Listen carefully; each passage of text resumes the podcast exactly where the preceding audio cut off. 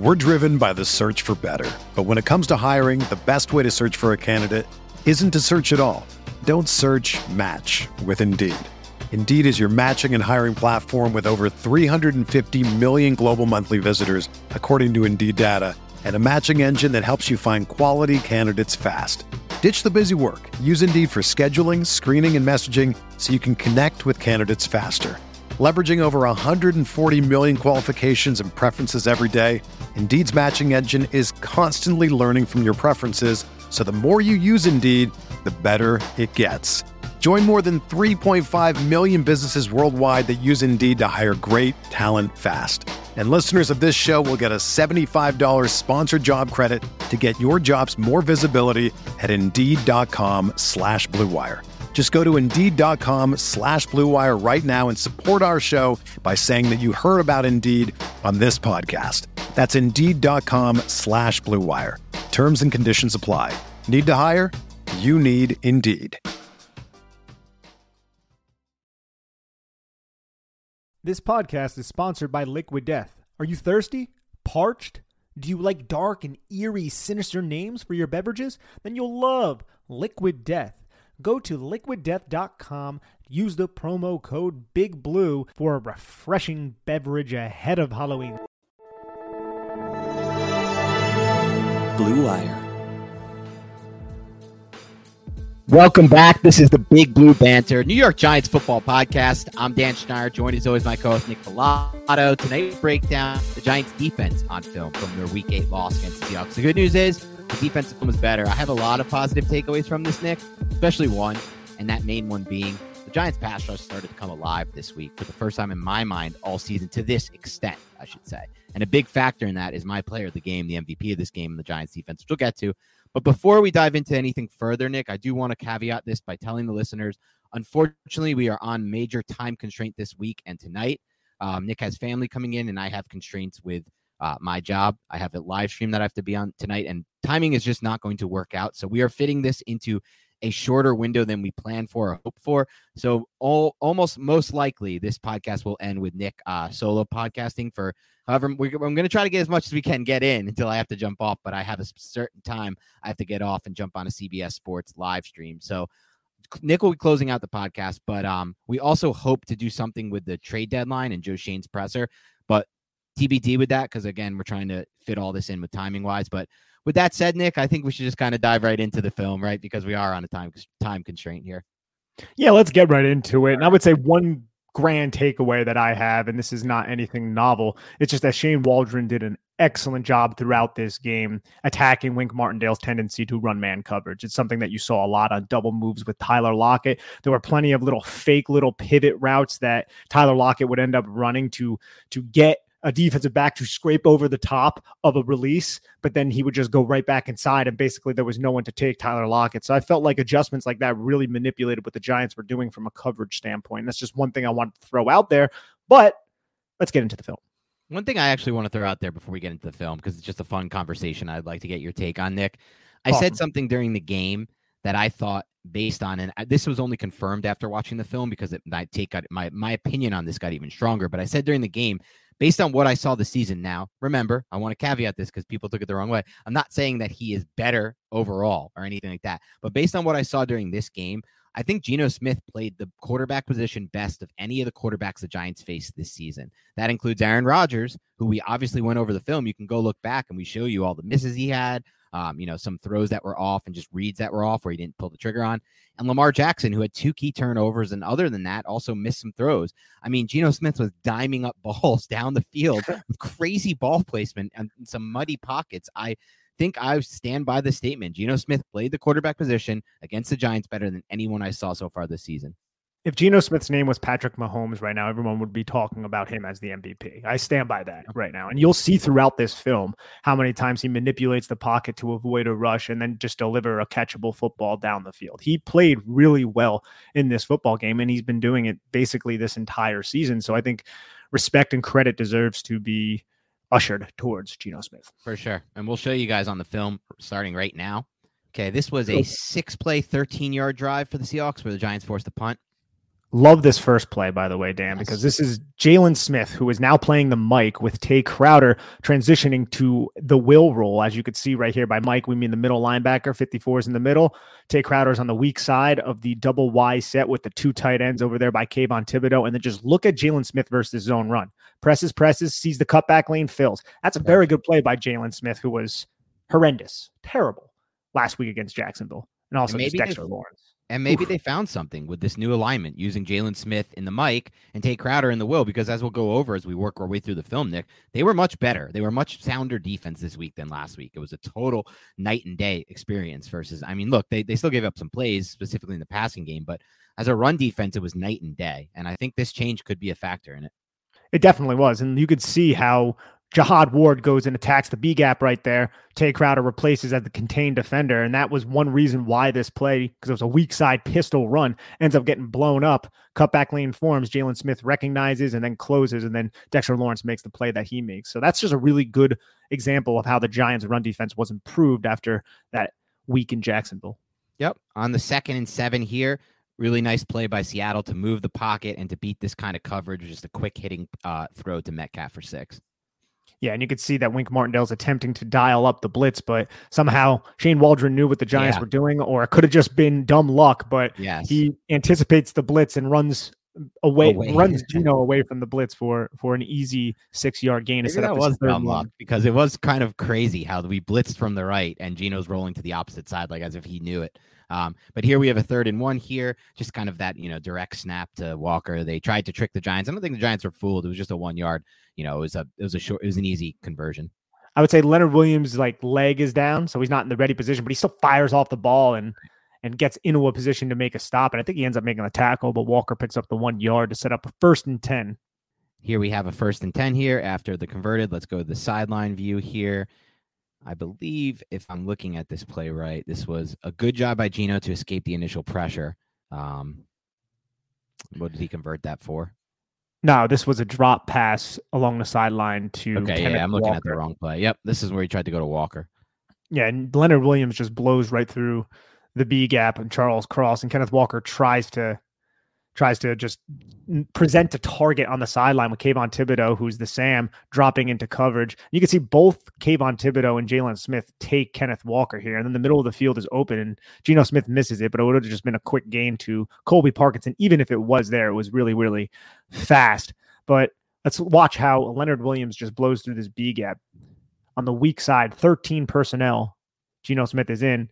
And then both the tight ends who are two Leonard Williams side, Leonard Williams is a three technique, they release into routes. So now you have a two versus one for Charles Cross. And I like this because Tae Crowder, Wink Martindale brings Tae Crowder on this blitz right into the A gap. And that's going to occupy the guard because the center has to worry about Dexter Lawrence, who is the one technique right there. So now with both of those tight ends not staying in protection, you have a two versus one naturally against Charles Cross. And he's in a really tough spot. He has to take Leonard Williams here, but Jihad Ward is also coming. So this is a really good play by Geno Smith to at least extend it and find the target, but it was dropped by Kenneth Walker.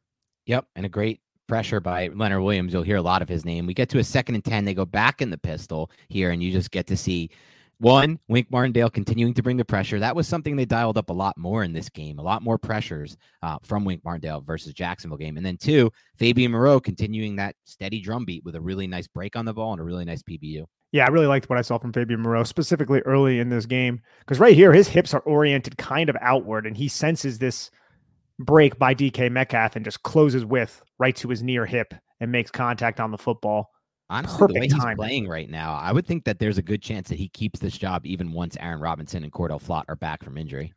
I don't see any reason to replace him at the moment. He's playing really good football. And for those listening on the podcast, the Giants bring the pressure by sending the three guys that they have on the line of scrimmage, but then they send their edges, Tae Crowder and Julian Love. So they get a lot of pressure on Geno Smith here. Smith just keeps his eyes downfield, and Fabian Moreau wins the one on one matchup. And one added benefit about flipping Tate Crowder and Jaylon Smith and making Ta Jaylon Smith the Mike and Tate Crowder uh, either the Sam or the weak side linebacker on certain plays is that Tate Crowder is going to be a better blitzer than Jaylon Smith. We've seen already how Jaylon Smith has struggled with the blitz. So that's another added benefit there. It's definitely another added benefit. And the Giants defense now have Seattle right where they want them in a third and 10 ball. situation. Yeah, the, the ball is insane by this is the I don't even know if you want to call it a drop by DK Metcalf. The ball is there, but But I think Moreau gets away with one. Yeah. I think it's a DPI on Moreau and he gets away with one. And Moreau's in good coverage, but the ball just has great trajectory and kind of lands exactly where it needs to be for DK Metcalf. And Moreau just kind of grabs the the inside arm of DK Metcalf. But look at the look at the defense, the personnel. This is third and 10. So what are the Giants going to do in third and 10? Because Seattle's going to have to transition out of their 12, 13 personnel packages, go to a more 11 look. So the Giants just go out and quarter, and you're the, the player who is aligned as the Mike would be Dane Belton here. So this is what the Giants like, as we've said several times. And Dexter Lawrence just puts Austin Blythe on skates right here. And you could Right. see just how truly special this throw is from the end zone angle, in my mind at least, because one, he's getting pressure right up the middle of Leonard Williams, who eventually hits him while he's trying to throw, so he doesn't get a chance to fully follow through It's on it. Dexter Lawrence, yeah. I'm sorry, Dexter Lawrence. I don't know why I said Leonard Williams. And then two, you got Cage, Kayvon Thibodeaux giving some edge pressure as well. So now he has to step up into the pocket because of Kayvon Thibodeaux's rush. Then he's stepping up into a hit from Dexter Lawrence and still drops the ball perfectly despite a safety over the top in between. It's basically a hole shot. This is a hole shot. Like there's a safety over the top lurking, and he just drops it perfectly right in. This was the first moment I was like, damn, Geno is playing some different level football right now. Yeah, I absolutely love this play by the Giants because they were able to get out of it, but still Yeah. a lot of impressive traits displayed by Seattle. But the Giants get out of this first drive, and the defense holds firm, stops the run, comes up with some big plays against the pass. So impressive start by the Giants defense right here. And another impressive follow up there. They had another drive after that right away. We'll go into this the five play, 14 yard drive with a punt. Once again, the Giants defense is doing their part in this game, especially early on, um, as you guys will see. So it starts off with a little outside zone here from the Seahawks. With the jet motion for Young to help out with the block. And that's just a really great Look at that play individual effort. From Julian Love, who sifts through all the traffic, squeezes off Abraham Lucas's uh, contact right there. Lucas is kind of has his eyes on blocking Smith, but gets in the way of Love. Love finds his way right to Kenneth Walker and makes a nice wrap up tackle for a short gain, I think for three yards, but it could have been a lot worse because the blocks to the play side did a pretty good job for Seattle here. Sets up a second and seven situation where Seattle runs a little bit of trickery here, gets the Giants kind of uses a little bit of eye candy, and then kind of has a really nice design here with a with a little boot roll leg uh, rollout action to kind of hit wide open in the flat. Will Dissly. This was a play that reminded me a little bit of Mike Kafka. It's Yeah. just a fake fake pitch, roll Geno Smith out. The entire defense is going towards the pitch side because Seattle used their wide receiver in motion again, just like they did in the previous play, only on the outside zone run. They used the motion and then he lead blocked for Kenneth Walker. Well, this time they fake pitch and then they roll Geno Smith out. Kayvon Thibodeaux does an okay job recollecting himself, but by that time there's no one to cover Will Dissly in the flat. You have a three level read with Will Dissly, uh, Dee Eskridge, and then Tyler Lockett. It's easy yards right here for nine to Will Dissly. Very easy pickup there, but then just one first down, and the Giants defense locks down again here. We start here with a one yard, uh, you know, holding the Seahawks a one yard gain on this run play. Played really well. The Giants run defense learned. They went they went to the drawing board and they were ready for the the zone attack of Kenneth Walker, who was you can even see in this game. He didn't even have that great of a game. He has a touchdown. You can see the traits of Kenneth Walker that are really, really appetizing. Without a doubt. But as you said astutely, I thought in the preview podcast, this was a good matchup for the Giants defense because they did run a lot of zone. You want, we are looking forward to the teams that are going to be running a lot of zone versus the teams that run power and gap. So we get to the second and nine here. Giants go to nickel here. Uh, it was pretty good coverage, I thought, by Micah McFadden in the flat, someone who in the time and times in the past has struggled with coverage and he was ultimately benched. I don't want to say for coverage, kind of more so just for being out of position. Um, but you know, he did a good job on this crashing down in the flat to stop Kenneth Walker for any yards after after the catch. It's a knowledge thing with Micah McFadden. I think Micah McFadden will be okay. Maybe after the bye, we might see him get more snaps. He played 27 in this game. But look, Jaylon Smith is pointing at Micah. Micah, get Oh, over there. Take right. Kenneth Walker. Get take Kenneth Walker. Like I'm telling you, Shane Waldron knew Micah McFadden was on the field. This was Micah McFadden's first play, I believe, on the football field. And he was like, all right, we're just going to attack him in coverage. Because last time he saw the defensive side of the football, and it wasn't just special teams, was against Green Bay, where he gave up that 14 yard gain to Josiah DeGuara and then another gain to somebody else because pre snap, he wasn't in alignment. And look right here. His assignment is Kenneth Walker. Look how far away. Like that's inexcusable. You need to be where you need to be. So the fact that he was able to recollect himself and get Kenneth Walker out of bounds for a small gain is uh is definitely good because it could have been a lot Jaylon worse. Smith, by the way, right? Because he gets him moving three steps probably faster than he would have. That could have been a big play if not for Jaylon Smith. Exactly, exactly. And it says something about Jaylon Smith. I love this pressure, by the way. This is a Yeah, third and eight. is excellent. Or third and Yeah. eight, Dex is in a two point stance where a four eye would be slightly off the line of scrimmage with Jihad Ward and Leonard Williams as two eyes. Both Jihad Ward and Leonard Williams at the snap. It's a five man protection empty from the Seattle Seahawks. Both of those players slant towards Dexter Lawrence. Dexter Lawrence loops around. And then Leonard Williams, I think, gets the primary pressure just because he fights through the the block of the of the guard who's blocking down on him. Great play by Leonard Williams. You can see how Leonard Williams is pushing 61 to try to free up Jihad Ward and then also occupying 66 so nobody pays attention to Dexter Lawrence as both Kayvon Thibodeaux and Tomon Fox run high side. This is a pressure designed for Dexter Lawrence. And Dexter Lawrence gets free along with Leonard Williams, who hits Geno Smith. Great game by Leonard Williams. And then the coverage downfield on Dee Eskridge is excellent from Adoree Jackson to force another punt. Yep, Dory Jackson just breaking on that ball, the PBU, consistent in his game. So the Giants actually now set up the the Seahawks set up here for another. The Giants hold them to another quick punt. It's crazy. The first three drives we talked about yesterday with the Giants, they went three and out for the first time on offense since 2017 on their first three drives. Well, this wasn't three and out, three and out, three and out for the Seahawks, but you know these are one first down and punt, one first down and punt, and here's another one first down and punt kind of drive. It starts off with a little another PA rollout. This was a really nice design here, I thought, by the Seahawks to get just look how open Tyler Lockett is. And you could see the the nuance of Tyler Lockett as a route runner here because he sells so well. Look at watch Lockett bottom of your screen. Look how he just sells so well to the Giants defense that he's not going to be ultimately running the route that he chooses to run. Yeah, Moreau and Nick McCloud don't seem like they're on the same page. They both bite towards the run, but it seemingly looks like Fabian Moreau probably has Tyler Lockett to some degree if he were to go vertical and out, but he doesn't really go vertical. He does end up going out. But Nick McCloud, who is aligned inside of Tyler Lockett, there are three eligible receivers to this side of the field. He bites on the run fake, and Fabian Moreau looks at Colby Park or Noah Fant, I believe that is, and then takes that seven route and nobody even pays attention to Tyler Lockett. So he just kind of gets lost in the sauce. Excellent play on first down. And we'll see the Giants get beat in a similar way at some point soon, where if Geno had got the ball out a little faster, it could have been an even bigger play to Marquise Goodwin. But, you know, they were beating the Giants in a lot of ways um, in the flats. Here we have Geno Smith making a good decision to run, good coverage downfield, good pressure by the Giants. Yeah, the Giants carry DK Metcalf. You have essentially like a two high pre snap. It looks like a cover six, but that safety right there, who looks like he's going to be the first quarter defender next to the half, pays attention to Tyler Lockett and reads that, and then it just ends up being a two high defense right there. And I love how you have that backside support from the other safety because there's only one vertical route. DK Metcalf goes inside of Fabian Moreau. Then Julian Love just flips his hips, and now you have a bracket kind of vertical on DK Metcalf. And there's really nothing downfield right here. Geno Smith might have been able to throw to Tyler Lockett, but by that point, he is already evading rushers. And we should probably take a quick peek at what's going on on the line of scrimmage, where it's 12 personnel. Geno Smith hits his back foot, doesn't like what he sees. And you know what? There's not that much pressure here, but he just doesn't like what he sees with both those safeties bracketing DK Metcalf.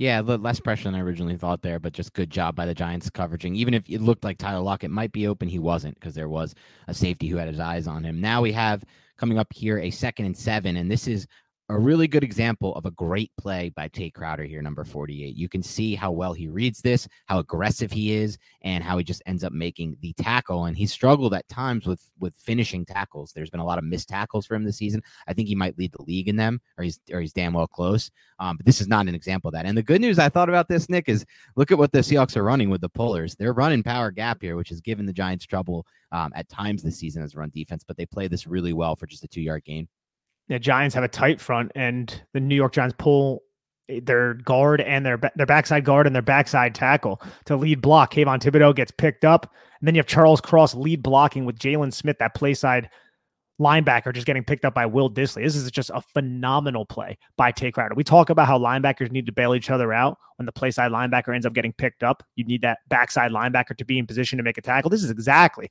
what we're talking about. Because if yep. Tate Crowder doesn't read this correctly, Dan, this is a nice long run oh, yeah. by Kenneth Walker because all you have is Nick McCloud out there with two blockers in space, one of them being Charles Cross, who is a really, really good rookie, by the way, even though he loses to Micah McFadden later. So this is just an excellent play by by Tae Crowder. Yeah, great play by Crowder, and it saves them because it sets up a third and five where the Giants get off the field. And you could see another example here of the savvy route running by Tyler Lockett. Look, if this was a different world, Nick, and the Seahawks were not contenders right now, and they were putting players on the block, that would have been like number the number one receiver I would have wanted the Giants to trade for. I feel like he would have fit this perfectly. Like the system, I think he would have fit perfectly. The smart, dependable, tough, I, th- I think he would have fit perfectly despite that one drop he had.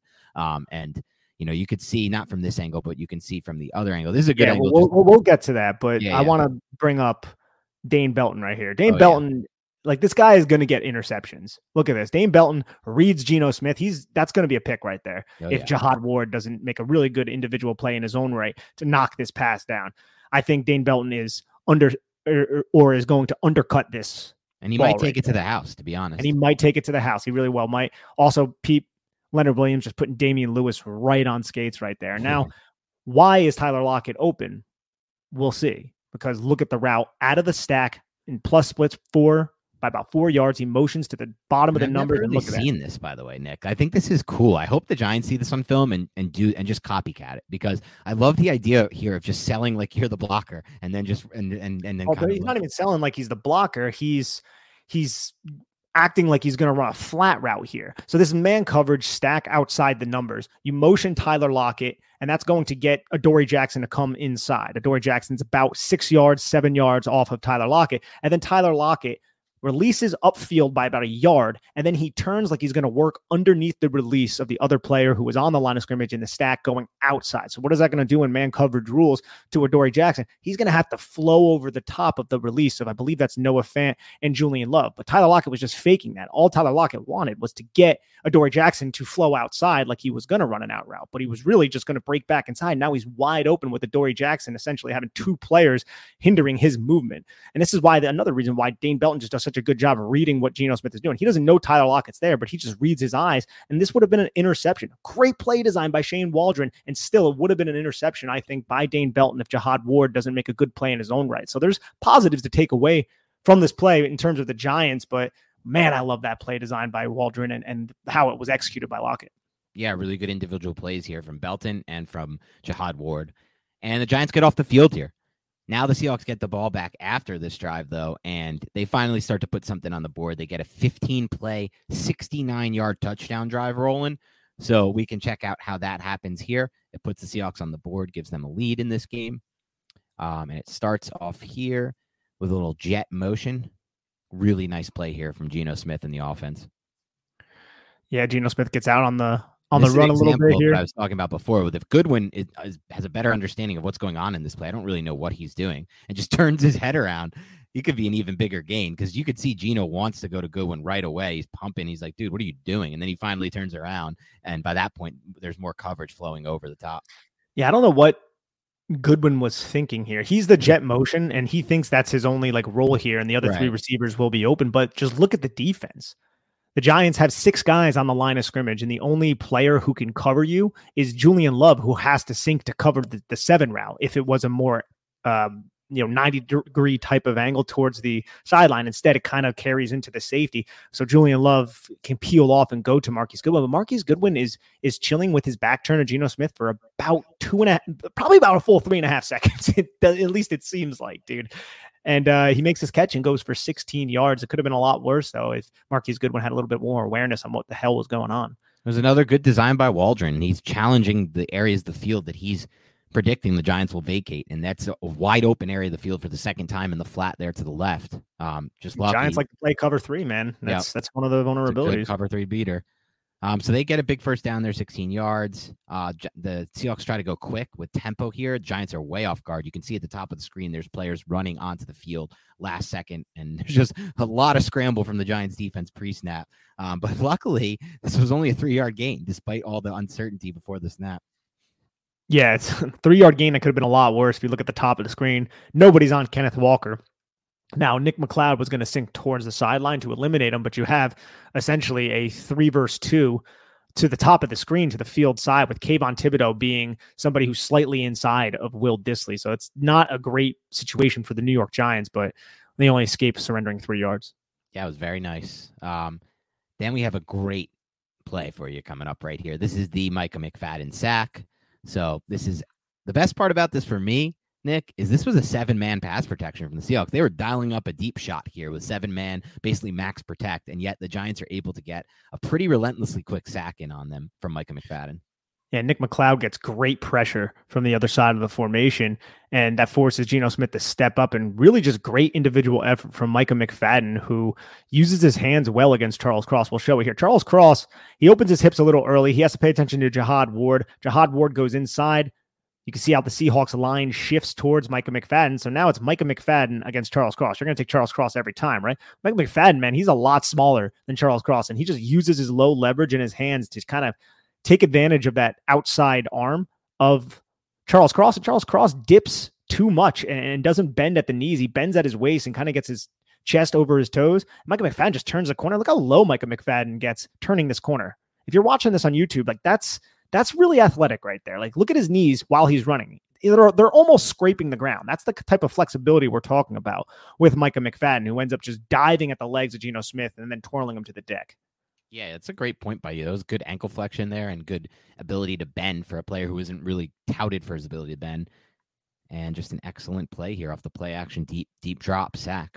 Sets up a third and 14. This is the scary part. You should be getting off the field a lot in third and 14. And yet the Seattle Seahawks are able to convert this with a 15 yard play here. Despite good pressure from Dexter Lawrence, Geno Smith does a great job manipulating the pocket, resetting his launch point, and then just I thought this was really good ball placement. I mean, look at where this ball is thrown. Hands catch for DK Metcalf away from the outside coverage toward the inside after avoiding the pressure. Just a really nice ball here from Geno.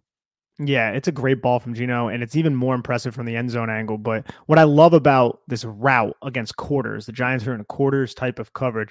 You can see how DK Metcalf releases inside, right? He's aligned outside the numbers by about two yards. He releases inside to about the top of the numbers, and then he angles himself outward, which is going to open up Fabian Moreau. And then he just pivots at about the bottom of the numbers and then just comes right back into the soft spot where the safety has too much depth and the underneath defender is paying attention to whoever that is in the flat. Like this is a great little route to take advantage of quarters coverage. And I, I just love good football, smart football. And I think Shane Waldron kind of put a little bit of a clinic on in terms of things like this throughout the game. And if you want to watch it from the end zone angle, look at Dexter Lawrence again, man, just being a beast. But dude, talk about pocket manipulation from Geno Smith.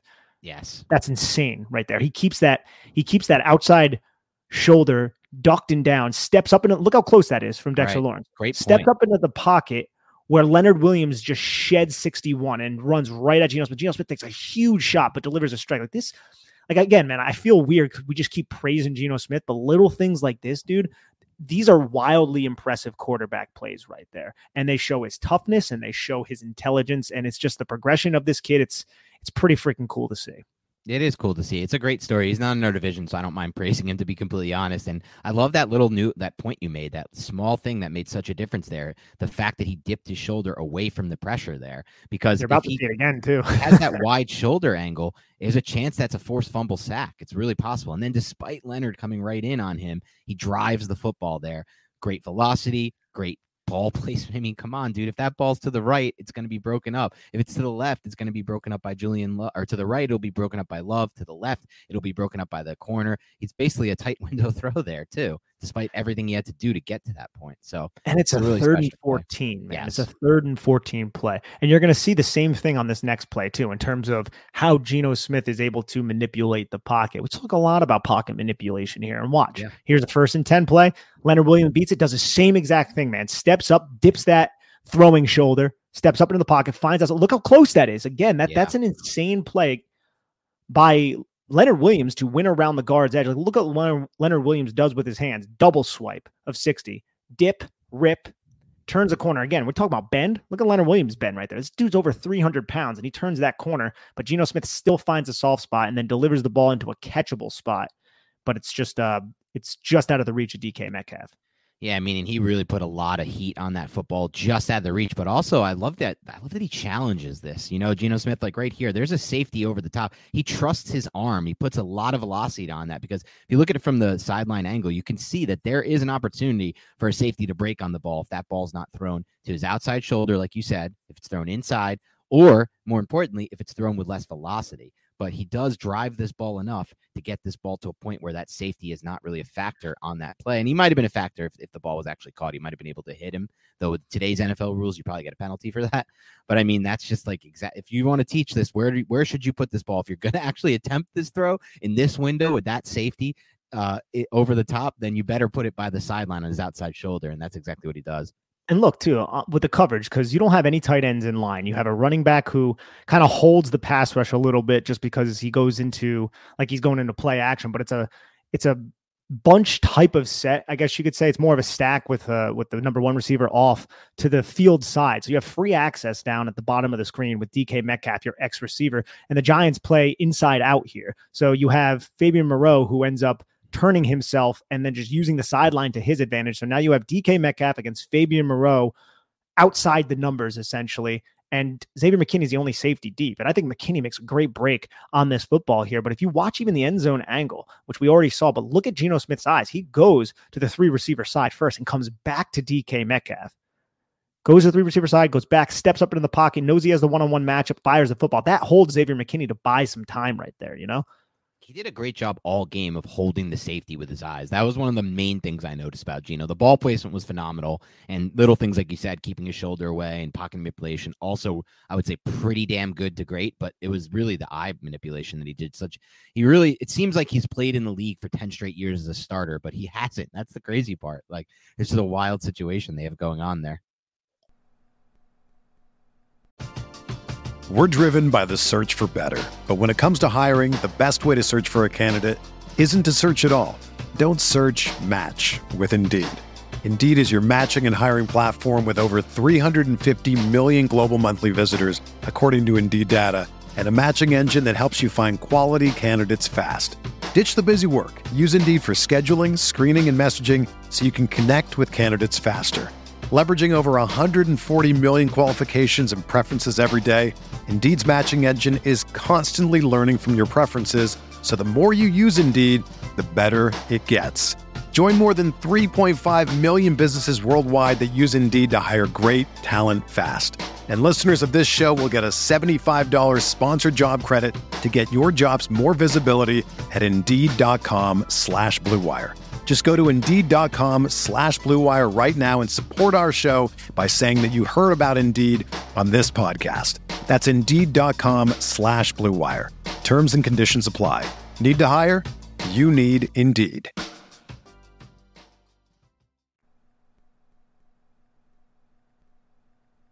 You may see your coworkers cracking open a can in your 9 a.m. stand up meeting and think, You're drinking?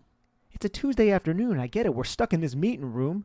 But you can't be drinking beer at work. Oh, it's most likely not beer. It's a new mountain spring water brand called Liquid Death.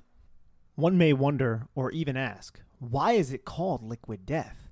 Well, because it will brutally murder your thirst, and their infinitely recyclable tall boy cans are helping to bring death to plastic bottles. They also donate 10% of their profits from every can sold to help kill plastic pollution. So, like a famous television character whose show shares the name of a star defensive lineman on the Giants with the last name Lawrence, this drink is killing to save.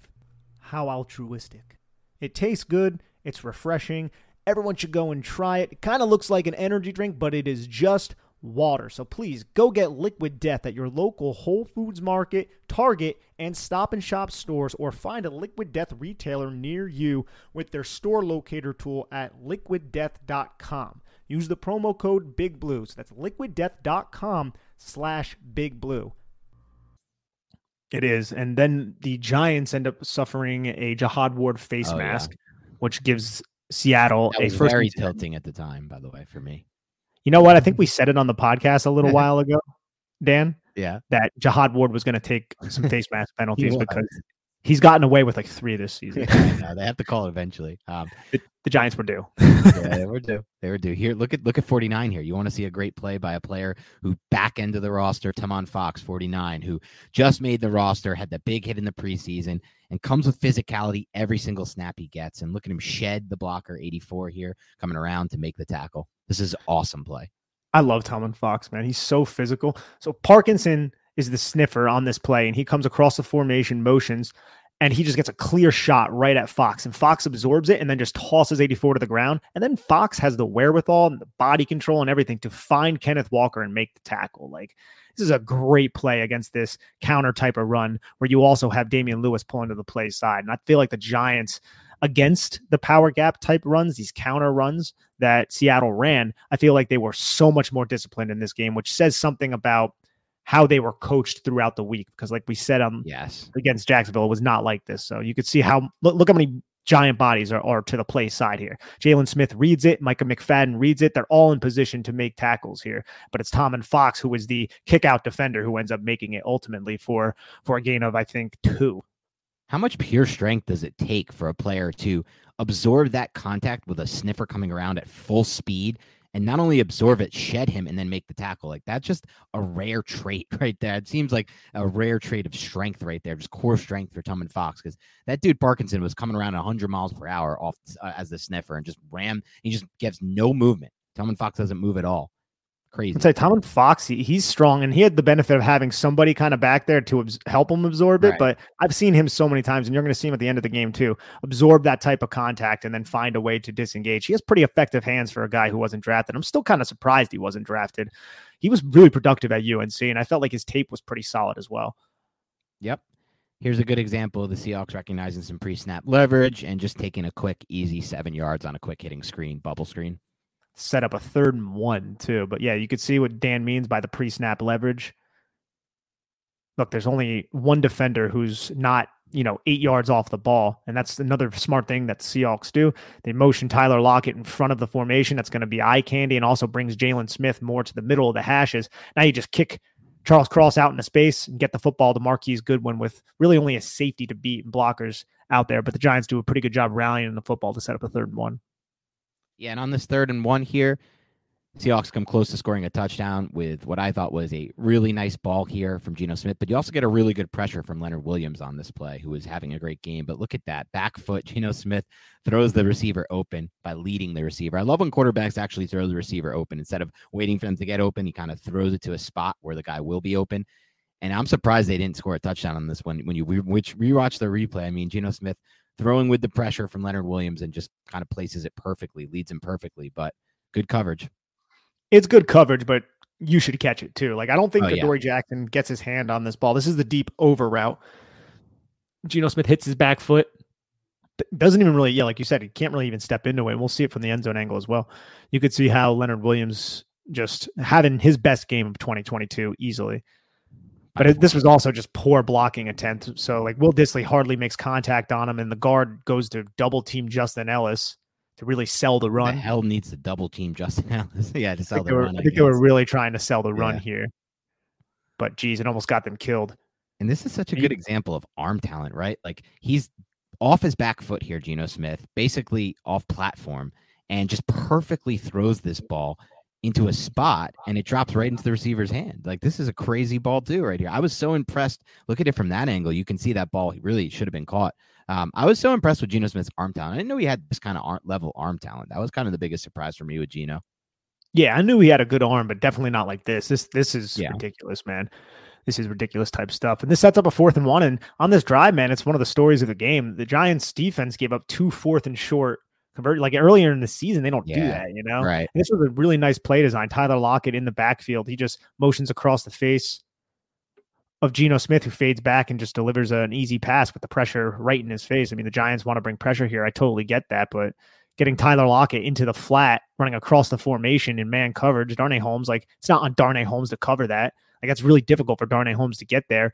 And Seattle Seahawks basically built a wall right here. Like, look what Darnay Holmes needs to fight right. through because you have three receivers from the side where Tyler Lockett runs his route running crossers. And that's just to pick Darnay Holmes. So this is an easy pitch and catch on fourth and one. And I like it's a subtle thing to point out from that end zone angle, but I do like how Geno Smith's able to change his arm slot. He doesn't go with the over the top throw; he goes with the three fourths throw, and that is the reason he's able to get that ball over the uh, Jaylon Smith. It looks like who's trying to bat at the line of scrimmage. That's the first fourth down conversion on this drive. Again, 15 play drive, and now we have a first and 10. Leonard Williams, bro. Like, this yeah, is vintage insane. Leonard Williams, right? Insane individual play here. Look at it's it, 99. Wow. It's a two yard power gap run to the field side, the strong side, with one tight end on the line of scrimmage, and you have Leonard Williams as the three technique with Kayvon Thibodeaux outside of the tight end. So Seattle pulls the backside guard. You have the tackle and the guard who double team Leonard Williams. So this is right now it's looking like a great play because then you use tight end Will Disley to climb right to Micah McFadden, who is the strong side linebacker there, or the middle linebacker, I guess you should say, since the Sam is Kayvon Thibodeaux, who is the kick out blocker. So now you have some pretty good blocks with just Julian Love against Kenneth Walker. But holy crap, Leonard Williams splits the double team. Kayvon Thibodeaux kind of falls into the rushing path, and then they both kind of make the tackle on Kenneth Walker. But dude, if you look at it, looks like Leonard Williams is levitating on that dive. Just crazy. Crazy athletic play from Leonard Williams reminds me of his 2020 season. And hopefully he can consistently play like this because holy crap, the Giants defensive line could realistically be one of the top defensive line units when they're fully healthy and Leonard Williams is playing like this.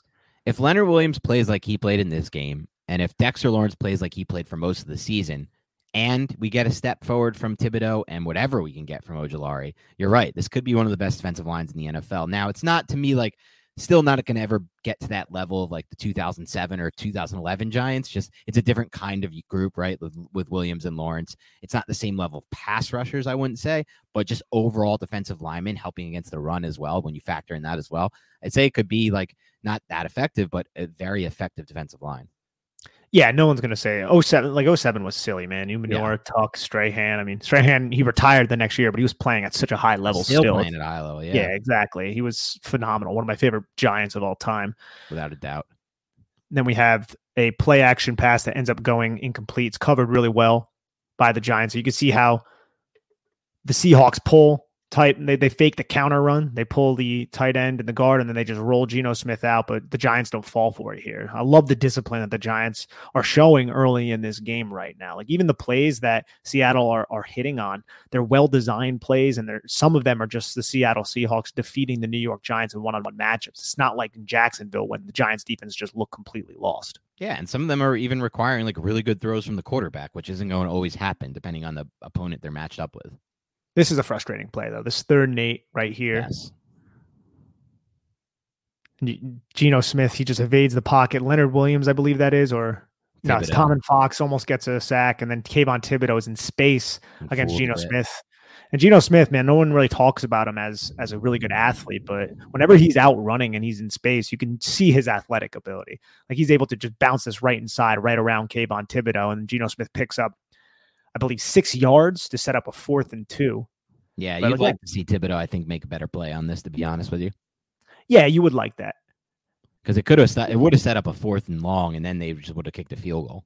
I think it's important to highlight the coverage though. So Tyler Lockett is the backside receiver with uh, well, it ends up being a two by two set after Noah Fant motions off the ass of DK Metcalf, and Tyler Lockett just runs a drag route, and the Giants double team him. So the safety comes down from his safety spot, Xavier McKinney, and he just goes right after Tyler Lockett's upfield hip with Adoree Jackson kind of trailing on the backside of him. And then that leaves DK Metcalf, who is running kind of like a deep post type of route. It's more like an in and up type route. You have Fabian Moreau, who kind of assumes trail with the safety Xavier McKinney actually over the top of DK Metcalf. It must have been Julian Love kind of coming down on Tyler Lockett. So you have double teams on both of the reliable receivers with man coverage against these tight end options, Noah Fant, Will Dissly. I like that type of play call in this area of the field. Geno Smith doesn't know where to go with the football, evades the rushers, does a good job doing that, and then just picks up the yards that are available to him with his legs. Yeah, with a really nice fake on Kayvon.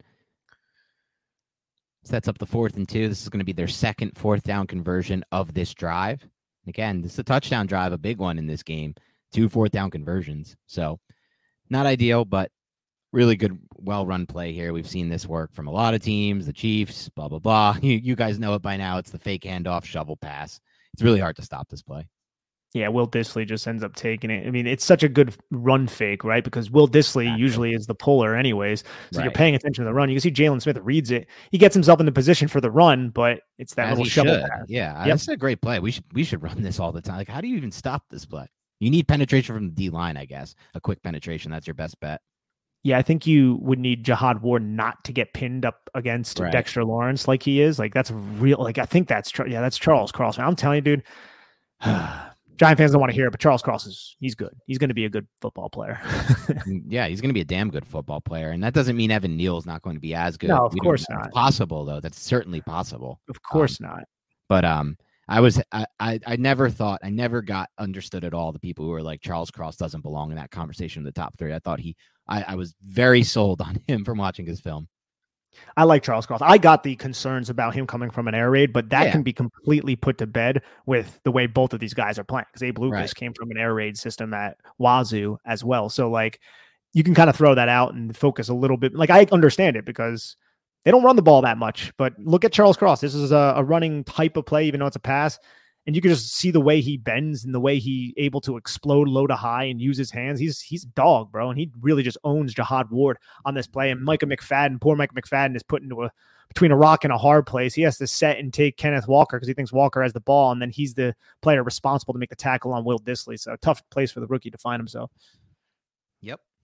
Well said by you. Got a couple plays on a nice- first and goal, one stop, and then a touchdown. Yeah, let's watch the stop. Right, you see Leonard Williams and Tomon Fox. Fox again just sheds, and then Leonard Williams just meets. Fox just kind of like throws that guy off him, but the guy does a really good job kind of magnetizing to Xavier McKinney there. But he just left Tomon Fox, who uses a really violent outside arm kind of just shove to get Parkinson off of him and then locate Kenneth Walker. Four Giants end up making this tackle. Unfortunately, on the next play, you get the DK Metcalf touchdown pass. Yeah, and there were a lot of open options for the Seattle Seahawks on this. The Giants' second level guys bought, bought bit really hard on the play fake on the run fake here. You can see just from that angle the step, big step that they all take forward. All three of those guys, McKinney included, um, opens up a lot. I mean, he could hit Goodwin. He has tons of options here, and he goes for he takes a little bit more time and then finds DK Metcalf wide open in the end zone. It's a, it's basically like almost a mesh type of concept in this area of the field. You just have two horizontal crossers, and then DK Metcalf sits in behind both of them, and Julian Love ends up kind of taking Dee Eskridge, which clears out the space for DK Metcalf to sit right underneath the goalpost. Yeah, really easy pitch and catch there. Nice design against that. And again, again, it's a good play fake. Like the Giants had to respect the run there. It's second and goal from the two. What are you going to do? Exactly. Now we get to see a fun play, right? This Yep. is uh, the New York Giants have an excellent punt by Jamie Gillan to pin the Seattle Seahawks back deep. And then Adoree Jackson shows up and strips Tyler Lockett. I don't even know how he really stripped it. It wasn't like a peanut punch or anything. I don't I think. know. I thought it was in the first, and it wasn't. It was kind of like, let's see if we can see it better from the other. I don't think we'll be able to see it better from the other angle. It's probably the best angle we'll get. It's just Yeah. a it's just bad. It might have been bobbling around because Yeah. Tyler Lockett from the backside motions. Geno Smith sees the leverage, sees the space that Tyler Lockett has on Adoree Jackson, so gives him the football, and Dory does the Dory things, closes quick to the catch point, makes a nice tackle, and Lockett just poops right out right before he hits the ground. And that's my big takeaway. The, the key thing I see is just Adoree Jackson having the athleticism and, and raw speed to close like he closed on that play. Because that's not going to happen from every Giants corner or every corner in general. No, it's not. And that's one thing that I think has been consistent throughout the film through these first eight games is just how quick Adoree Jackson is to to take it to put himself into position when he's initially out of position. He wasn't really even out of position there, but it, it was a play designed for Tyler Lockett, right? Like that play is specifically designed to hit him, getting get him on the move in man coverage where the off guy is going to be a little bit behind him because he has to react to what Tyler Lockett is doing. But Adoree Jackson, man, he's he's been one of my favorite players on the Giants this season. without a doubt. So then the Seahawks get the ball back for their sixth drive, and it's another really good stop by the Giants. At this point, they've given up one long touchdown drive, but besides that, all punts uh, and then one fumble. And this is just a five play, two yard drive followed by a punt. So you get really good defense on this, starting with this excellent run defense from Leonard Williams on the first play. So focus in on 99.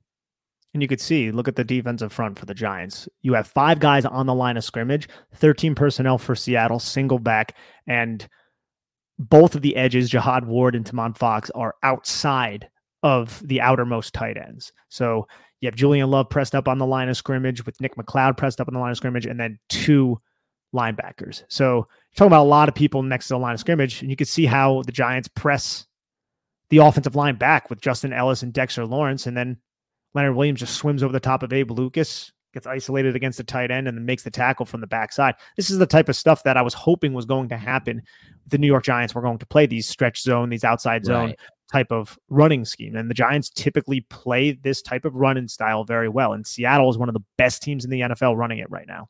I love to hear that because you're so right. When you do face these type of zone based running games, you have the ability to have that type of play happen where the defensive lineman can just swim over and make the play himself, but the penetration. And I just thought it was an excellent example right there of what you can get from this Giants run defense. After that, we have little PA rollout on second and seven here.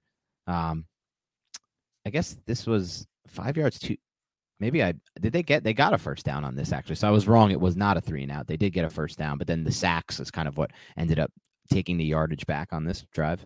Yeah, which is so unfortunate, man, because the defense, this is right after the fumble, right after the Saquon Barkley touchdown. The defense is playing so well here. And yeah, Adoree Jackson surrenders this little quick curl. He's an off leverage to, to DK Metcalf. Great pass and play from Geno Smith. It's up first and 10 where Leonard Williams gets his impressive sack with an inside spin counter move against Austin Blythe.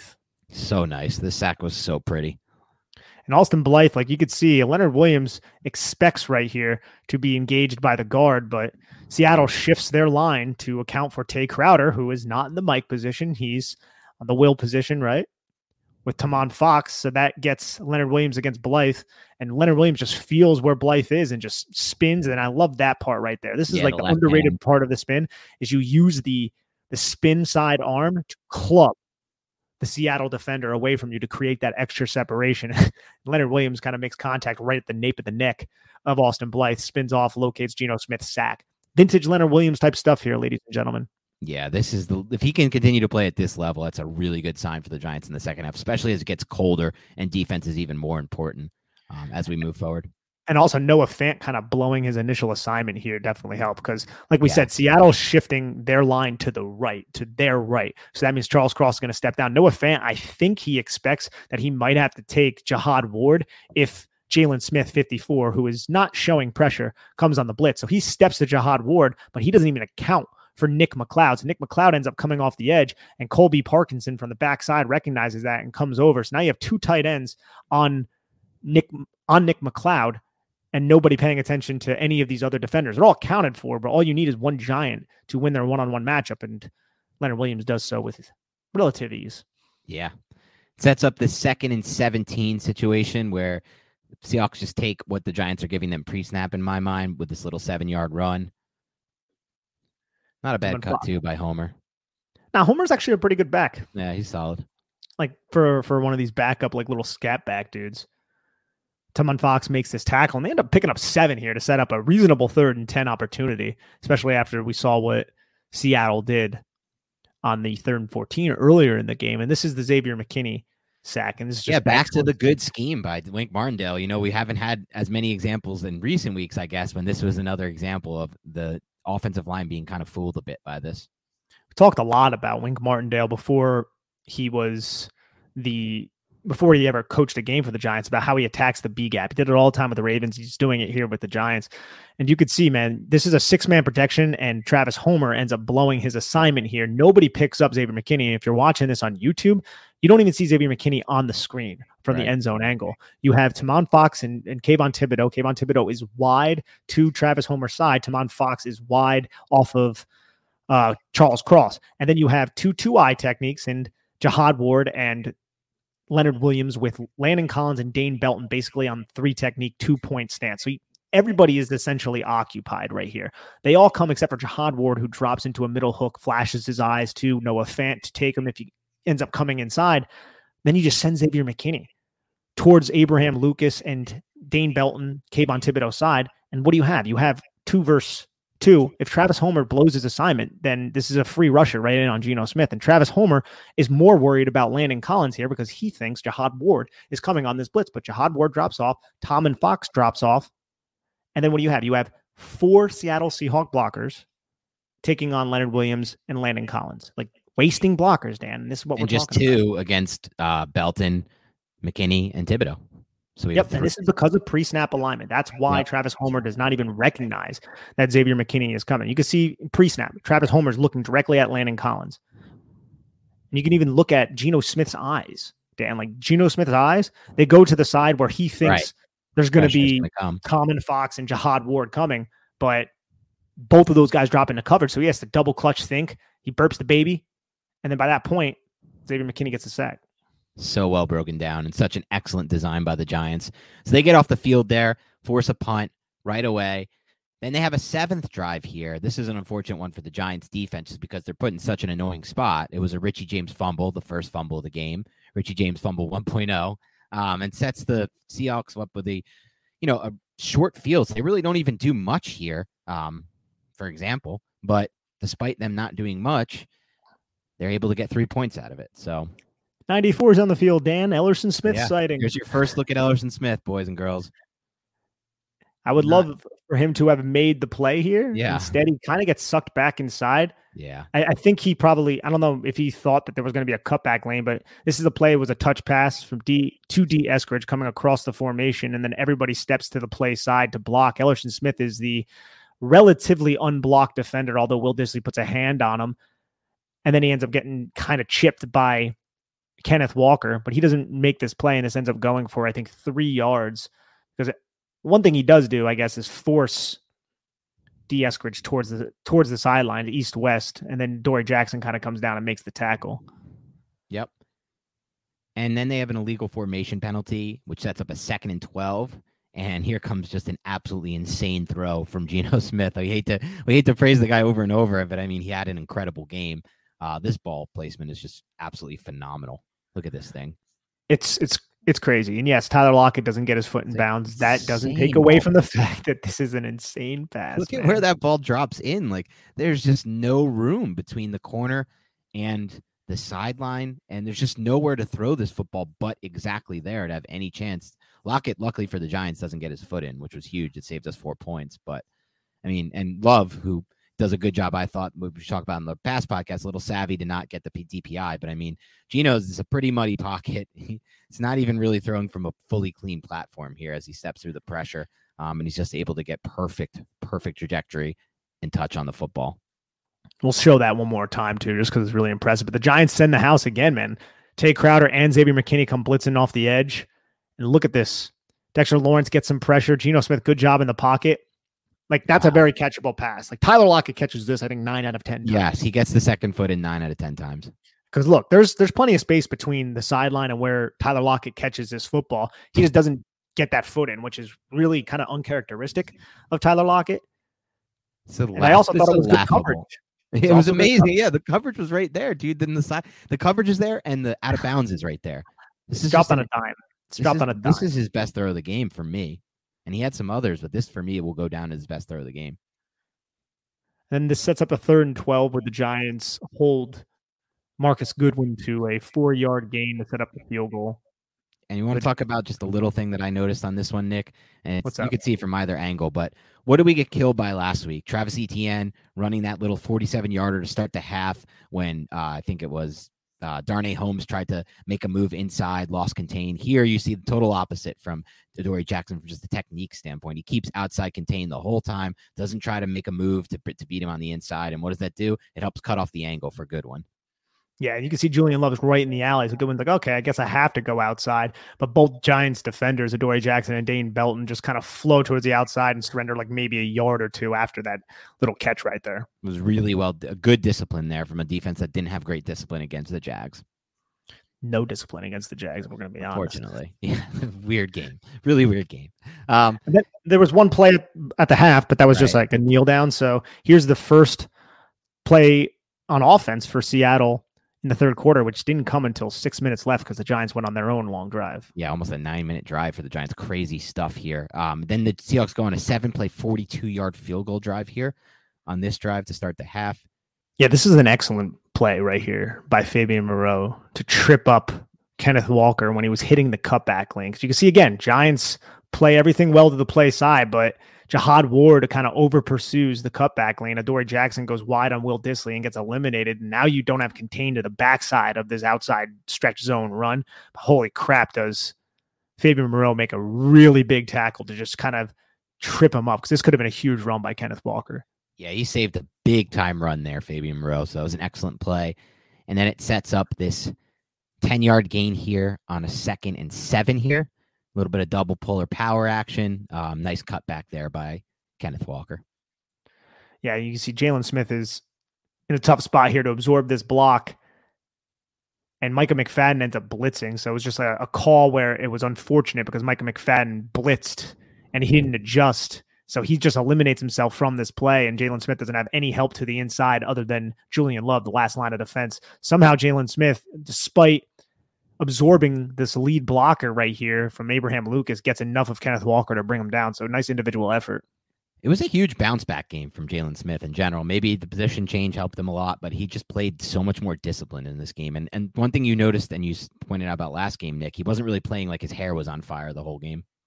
No, he wasn't. Where he was looked like he drank like five monsters and then some jacked 3D or whatever the hell the kids are taking these days.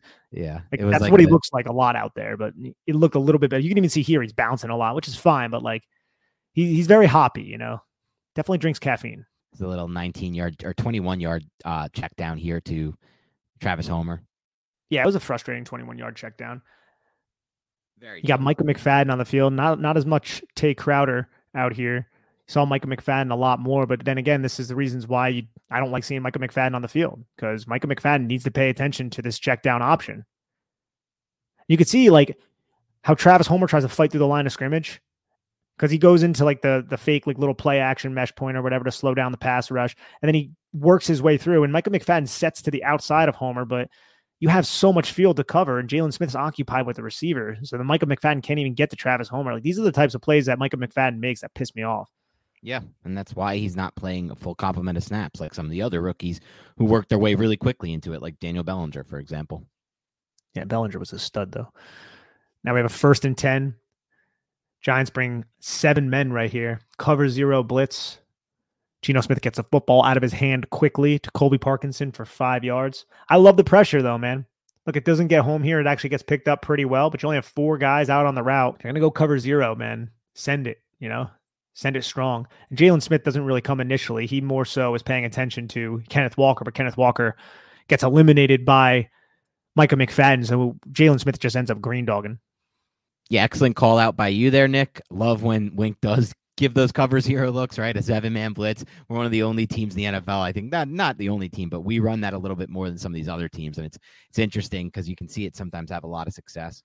And we get another nice play by the Giants run defense, where Seattle motions 31 DeeJay Dallas around, kind of like an orbit type of motion, almost just around the backside like Geno Smith's going to throw this, like it could be an RPO with a lead blocker, but he hands the football off to Travis Homer, and then the Giants just kind of rally to make this tackle. Only ends up being, I think, a three yard gain for Seattle to set up a third and two. Which is huge because this is the play where the Giants get off the field. The Giants got very lucky, but you know, if he gets the first down there, it's a whole new set of downs. And here you see great anticipatory throwing by Geno Smith, a legit perfect ball that hits the receiver in stride um, and it's just dropped. It's very lucky for the Giants. It just gets dropped. I'm telling you, there's so many man beaters out of the stack yeah. that Shane Waldron employed against Wink Martindale. Like right here, you have the stack to the bottom of the screen with with another receiver, almost like a bunch. The tight end Will Dissly. Everything's reduced inside of the numbers. Tyler Lockett is the number two receiver on the line of scrimmage. And what does he do? Steps on a million ants right there. You see how he fires his feet, and then the number one receiver, number eleven, just runs directly at Darnay Holmes. I think that is to set that pick and then you know, now you have Tyler Lockett at the bottom of the numbers exploding all the way to the sideline with Adoree Jackson, who could be that vertical defender, but he works inside because he sees Tyler Lockett release inward a little bit and he sees 11 go inside. So he's just influenced to the inside. And then Tyler Lockett explodes and just has leverage on everybody. It's just an excellent play design right there. Geno Smith buys his time, buys his time, holds that safety. You can see how he's holding the safety, holding the safety, flashes his eyes at Tyler Lockett, knows he's going to have him open, delivers a great ball, and somehow Tyler Lockett just drops it. Tyler Lockett had a terrible game until he didn't, right?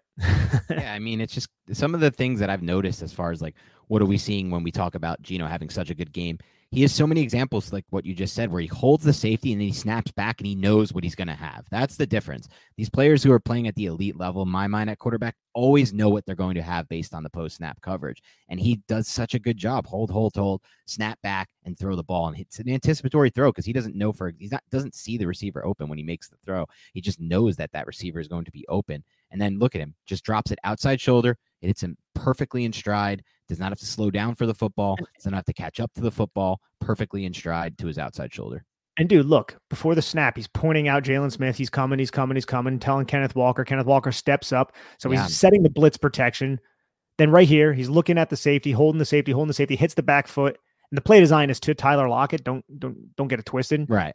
Seattle knows that this is going to be man coverage, and he takes advantage of it. But geez, man, like what a pass! And then it just kind of you can't walk that ball any any easier to Tyler Lockett, especially since it's outside shoulder. It's just as pretty as it gets. Um, and I thought it was interesting that you know, as far as what you just said before, how like the play was designed there, he knew that they designed a lot of plays in this game, Seattle, on third and short situations over the top. That's something I've always appreciated and loved in offensive coordinators and quarterbacks and teams in general. When they don't try to just convert the third and shorts, they actually use that as a down where they can take a big chunk play because it is a really good down to get chunk plays because the defense is going to set up to try to stop you from converting the third down. That's their number one objective. So I love the teams that are willing to take shots there. Yeah, I would I would like to see a little bit more shots. I mean, Agreed. I think some of them were dialed up by Kafka. They just weren't thrown, which is something we got into on the last podcast. If anybody wants to go and check it out. But now, you know, you get a five play, 75 yard touchdown drive yeah. on this ninth drive by Seattle. And something, man. Let's add this shit to the stream and we'll get it going. Yeah, they were really starting to hit a groove here as an offense, as you saw from that last drive. They should have had a touchdown, but Lockett dropped the easy open one. And now here they do actually get a touchdown with a 75 play yard drive. Um, here just opens up here with an 11 yard throw to DK Metcalf, taking advantage of the leverage pre snap. Look how far off Fabian Moreau plays. If Fabian Moreau is really far off, but also we saw that little orbit type of motion from DeeJay Dallas just kind of going around. And now you have the lead blocker, Travis Homer, and DeeJay Dallas to the backside, leaving DK Metcalf by himself. And now Darnay Holmes is taken away from that flat. So just take what the defense gives you and then throw the football. It's just easy right there. Because the Giants are in middle of the field closed. Looks like some sort of cover three type look, like it could have been. But that motion took Darnay Holmes away from the flat. And now the four underneath defenders are expanded towards the middle of the field and where all the eligible receivers are not named DK Metcalf. Yeah, exactly.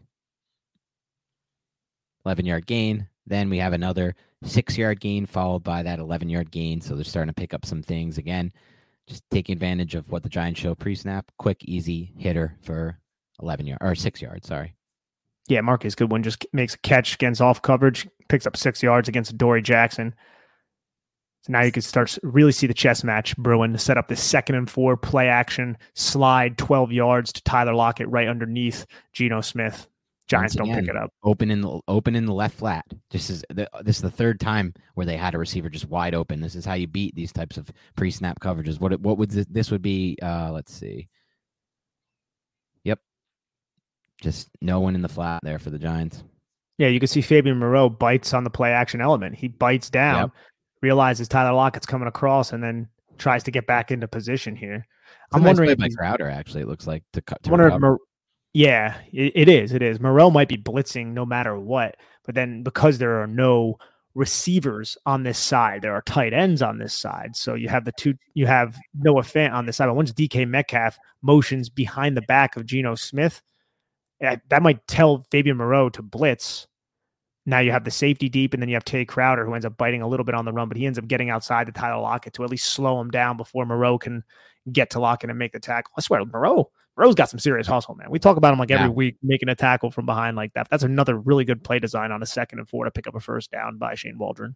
Well said. And then we have right after that, this was a really nice throw to this to the to the left hash here by Geno Smith. Good ball placement, good velocity, gets it outside the to the outside shoulder to away from the cornerback. Um, and just it's a quick strike here to DK Metcalf. Quick out, quick strike for 13. And you could see how much success Seattle's having on the backside of three by one with DK Metcalf, their true X receiver. It's a three by one set.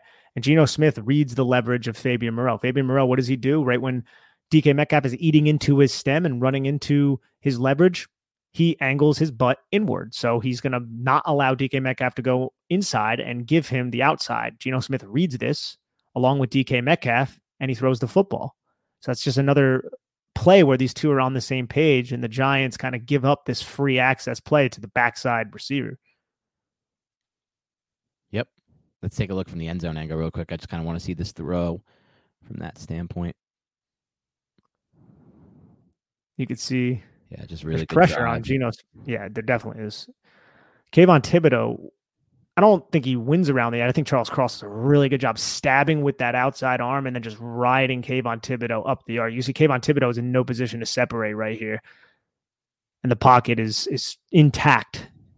That's a yeah, a good good drive by D Yeah, by uh, comes out on an absolute line um, into a pretty tight window. So then it sets up the touchdown here. And you can This is- see how they're using tempo too. Seattle. right. Tempo has been killing the Giants for years now, even back to the, the Graham days. It's tough to it's tough to defend, but there's the double move by Tyler Lockett. T- Tyler Lockett acts like he's sinking his hips and decelerating about 10 yards off the line of scrimmage. Adoree Jackson, he bites on it, and Tyler Lockett goes right by him for an easy touchdown. And Geno delivers another this this pass. First off, he does the pump fake to really Yeah. get Adoree Jackson to sell. But this is a far hash throw Right. from about the 40 yard line. Geno Smith takes a hit and he delivers it right to the front pylon. That's crazy that throw. I mean, the fact that he has he pumps, so he can't. He's coming off the pump, so he doesn't really have a chance to recollect. And the fact that he's taking a massive hit while throwing it, so he doesn't even have a full clean pocket to to get this through. It's a crazy ball right there. This dude was just dropping dimes. He was dropping dimes all, all day. He really was. See that from the end zone. I want to see how it looks from the end zone angle with the trajectory. Yeah, we definitely will. It looks like it's a cover three match type defense. You have the one middle of the field high safety, and Xavier McKinney kind of gets a beat on this. He's flowing in that direction, but the throw just beats Xavier McKinney to the spot, and Dory Jackson kind of abandons his deep third responsibility by biting on the play action element of the play. And you could see them talking after the play of Dory and McKinney. So there might have been a little bit of different uh, miscommunication there, uh, or expectation, I should say there. Yeah, I think I think you're right. I think Adoree Jackson thought he might have had help. It is a little bit uncharacteristic for Adoree Jackson. I mean, the pump fake might have got him, but it's a little bit uncharacteristic for Adoree Jackson to be undisciplined in- a spot like that. So Right. it might have been a little bit more that meets the eye. And look at Kayvon Thibodeaux and Charles Cross right here, man. Two top 10 picks just going at it. Kayvon Thibodeaux, like it almost looks like a street fight, like the way they're throwing their arms. Mainly Kayvon Thibodeaux, just violent chop right there. Just Yeah. Kayvon Thibodeaux and he gets the hit. like look, Kayvon Thibodeaux's trying to get hip to hip. Charles Cross does a good job preventing that. And then you see the violent chop by Kayvon Thibodeaux, and then Kayvon Thibodeaux uses his inside hand to swat the inside hand of Charles Cross off of him, and then he tries to chop the inside arm down to go inside, and he successfully does it. It just is a millisecond too late, but that is some efficient handwork right there from Kayvon Thibodeaux. A little bit uh, awkward looking, like you don't usually see dudes throwing like three huge power throws while stagnant and not moving. It's a little bit unconventional, but he ends up getting the quarterback hit, but just too late. Yeah, just a second too late. He drops that dime in there for the touchdown here. Um, and then we have the 10th drive, which I think was right after the three and out from the Giants. So it was 20 to 13. Um, and the Giants actually get their own three and out on this drive. This was the one, this was the backbreaker too, because despite, you know, still a ball game, 20 to 13, one possession, Giants get a really good stop here. And then boom, fumble 2.0 from Richie James. Yeah, man. Giants are able to hold Seattle here. This is a really good run defense, but Kenneth Walker kind of runs into the back of Charles Cross. But look at Jaylon Smith and how he eats this puller. Gets right into the lane and delivers a shot on Charles Cross. That's Oh, a yeah. good play by Jaylon Smith to clog up the gap because this is another one of those counter runs where Seattle pulls three or two guys. Noah Fant steps down and fans. Tomon Fox eats the lead blocker. It's a GT. Leonard Williams does a Superman dive over the top across, and Jaylon Smith finishes the tackle. Very good individual effort by Jaylon Smith. Very good individual effort and so violent. I mean that that hit that blow he delivers across knocks him back and screws up the whole play. He knows it too, man. Oh yeah, he celebrates that as he should. Sets up a second and ten here. Geno Smith just uses his legs here. B gap comes open. I got to take it. Yep. And the But Giants linebackers end up rallying to make Yeah, the good rally. Good rally to keep that to just four yards. What for what it initially looked like. And here's the coverage too. Check it out. I don't like seeing Jaylon Smith out on the boundary, but that's where Kenneth Walker is. Not necessarily something I love to see, but it is running back on running back. Got to take man on man. Yep. It seems like Marquise Goodwin was open here. Jaylon Smith might have had him because you could see how Dory Jackson gets his hips turned. He's playing inside out, something the Giants have been doing all game. And Micah McFadden doesn't really drop to a depth to eliminate that middle hook throwing window. Geno Smith still takes what he can with the run. But Kenneth Walker runs Jaylon Smith right into his rushing path. So Giants benefit from that to set up a third and six that goes incomplete with the Giants having eight dudes on the line of scrimmage. Yeah. This was a fun look pre-snap here. And the Seahawks once again trying a vertical shot here. Um, uh, despite it being third and six, they're not trying anything over the middle. They're going for the the big home run play here. Um, little back shoulder ball that just uh, falls a little bit outside of DK's reach no cover zero, or it is cover zero. So you have no safety in the middle of the field. If Geno wasn't so dialed in to DK Metcalf, he might have paid attention to Noah Fant, who beats Julian Love really bad off the line of scrimmage and runs to the middle of the field. Right. That could have been a big play. I feel like Fabian Moreau did a really good job against DK Metcalf here. And I understand what the Seahawks are doing. You want to attack Fabian Moreau because he's the unknown on the uh, Giants in the Giants secondary but he gave up some some plays, but relatively, man, he was he was doing pretty pretty well, I would say. Yeah, and then after this incompletion, you got the fumble from Richie James.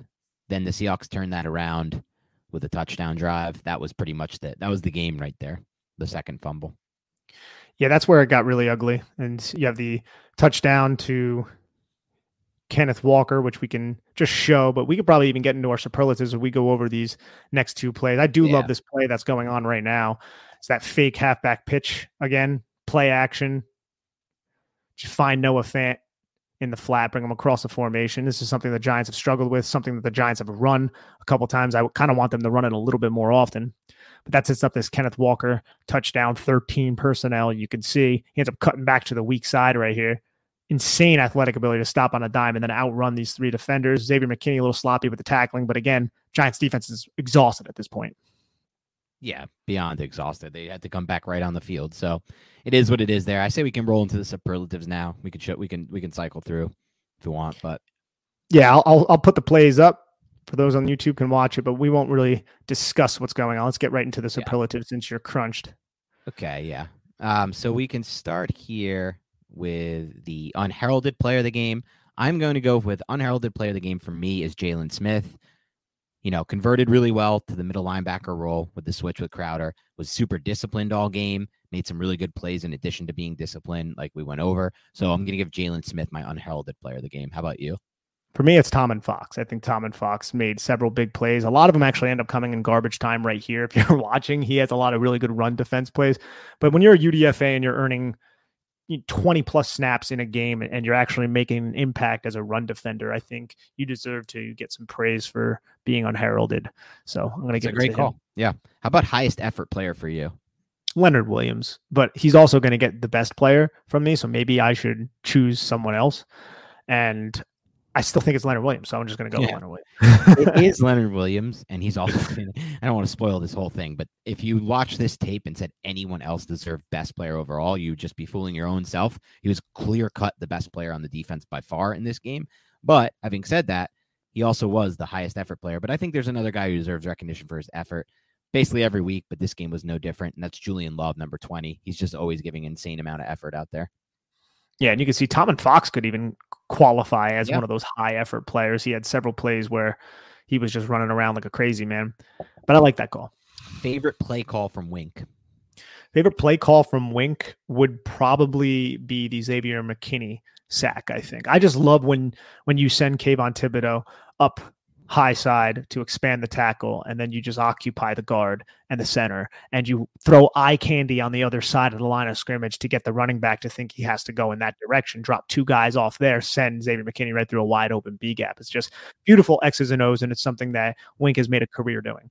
Yeah, that's my pick too. Again, it's just a little uh, homage flashback to the early weeks of this giant season when there were more examples of like you know two guys blocking three got three Giants defenders versus the other side of the line of scrimmage that has four guys blocking one or two, and it's just perfectly schemed. You just if you get that kind of advantage from a schematic standpoint, it's hard to lose. So I'm going to go with that one as well. Best player overall, Leonard Williams by far. There's no real other person who can even uh, you know come close in that regard. Yeah, Leonard Williams. Pass rushing grade one to ten because I like the pass rush in this game. I want to get your thoughts on it. Yeah, pass rushing grade one to ten. I'm gonna say I think a 5.9. I, I, don't think that's bad. I think that's that's good. I mean, the Giants weren't getting too many sacks. They, they had a they had the Micah McFadden one, the Leonard Williams one, and then the Xavier McKinney one. Some of them are schemed up, and I kind of forget. Do we incorporate the scheme, or is this more based on just yeah? Okay, whole, if it's incorporated by the scheme, I'm going to go with a 6.9. I think that's a okay. full point difference right there. I just view it as like, can they get pressure or not type of situation, right? So we yeah, that's the best the whole thing. Yeah. So I'm actually going to go seven seven. I felt like you know five quarterback hits from Leonard Williams. I think ten total pressures for the team, which is a really good number. Ten total quarterback hits. Um, they really were getting hits on Geno all the time. You want to see them get home. Yeah, go ahead. You want to know what would have made it a lot better to where we'd be like nine if Yeah. it wasn't Geno Smith. Yeah, that's Just- 100% right. Yeah. Cherry on the top of this podcast of us just absolutely praising this dude. But literally, if it was another quarterback and not even like a, a Justin Fields or like Right. a really young one, just another quarterback who doesn't have as good of a feel in the pocket, Right.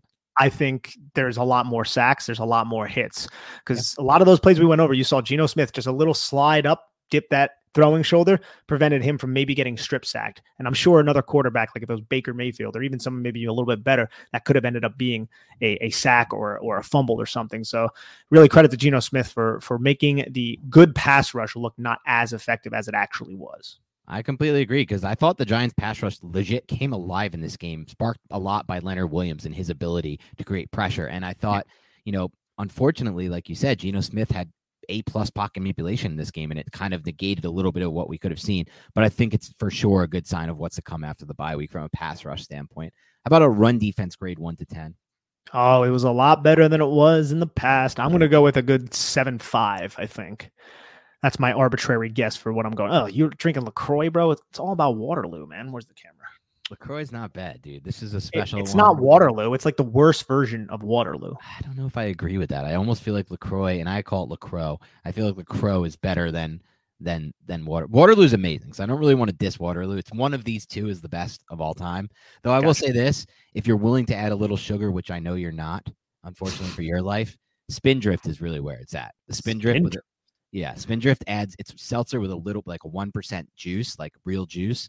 So whatever that flavor is, and I, I think it's two percent actually. You get a nice little kick, so you're getting a lot more flavor out of your Spindrift than you are of like one of these. I would, and you know, I know you don't want to add any sugar to your diet, but it's like a gram or two or three grams of sugar or something like five grams or something low, and it's natural sugar too. I think at least they claim. So I would say that's that's my power rankings there. But run defense grade, I'm actually going to go with the eight six. I really thought they did ex- everything they were supposed to do. They stayed disciplined. They didn't. Really, this was a really tough rushing attack. They were rushing the ball really well coming into this game, and they didn't allow any big plays until obviously the last one for the touchdown, which I don't even count because after they fumble again, it's like what the hell do you expect from this defense at that point? So really strong grade from me. And like we said, it wasn't just from the outside zone, the stretch Right. zone. Like there were a couple stopped power gap, gap. there- Yep. Couple GT counters in there. And guess what? Jaylon Smith was where he needed to be, which is not something we could have said last week. So the Giants' run defense really stepped up in this game. Unfortunately, they still took the L. Yeah, big upgrade having Smith in there at middle linebacker, I think, over Crowder. So I think that will probably stick moving forward. But before we get out of here, Dan, I think Micah McFadden might his role could expand even more. I mean, he played 27 snaps in this game, and we've highlighted some of the mistakes that he had. But going into a bye week is now the opportunity for Micah McFadden to earn some more snaps. I mean, it's plausible, right? I think so for sure. I mean, he wasn't a perfect game for him, but he flashed some signs that they're definitely going to like when they watch this film. That bend was awesome Yeah, to that- see. the- The, the knee is rush. like that close away from the ground. Yeah, that was wild to see. Good ankle flexion, like I said. So, what you want to see from an athlete that's a rookie for the Giants could make some big impact plays in the second half. All right, that's all we have for today. I got to get out of here. Nick has to get out of here. We both have to run, um, but we will be having. We were thinking about doing something else this week if Nick gets some time uh, away from the family who's visiting, but we'll we'll we'll update you on that. That's not guaranteed. We, we might we, we're going to try to get some kind of reaction to the trade deadline going too. So keep it locked and loaded. Big Blue Banter, baby. Thanks a lot. Have a great rest of your week, and we'll talk to you soon.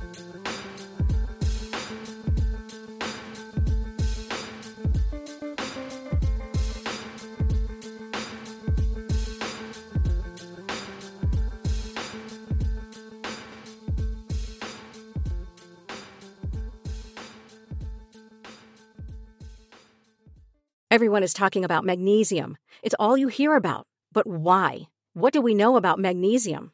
Well, magnesium is the number one mineral that 75% of Americans are deficient in. If you are a woman over 35, magnesium will help you rediscover balance, energy, and vitality. Magnesium supports more than 300 enzymatic reactions in your body, including those involved in hormonal balance. From functional medicine doctors to mental well being and female hormone experts, we all know that magnesium is the one mineral to improve all aspects of well being and health. But which one? Magnesium Breakthrough from Bioptimizers, the trusted choice recommended by leading experts with seven best absorbed forms of magnesium to ensure your body receives the support it needs for overall well being.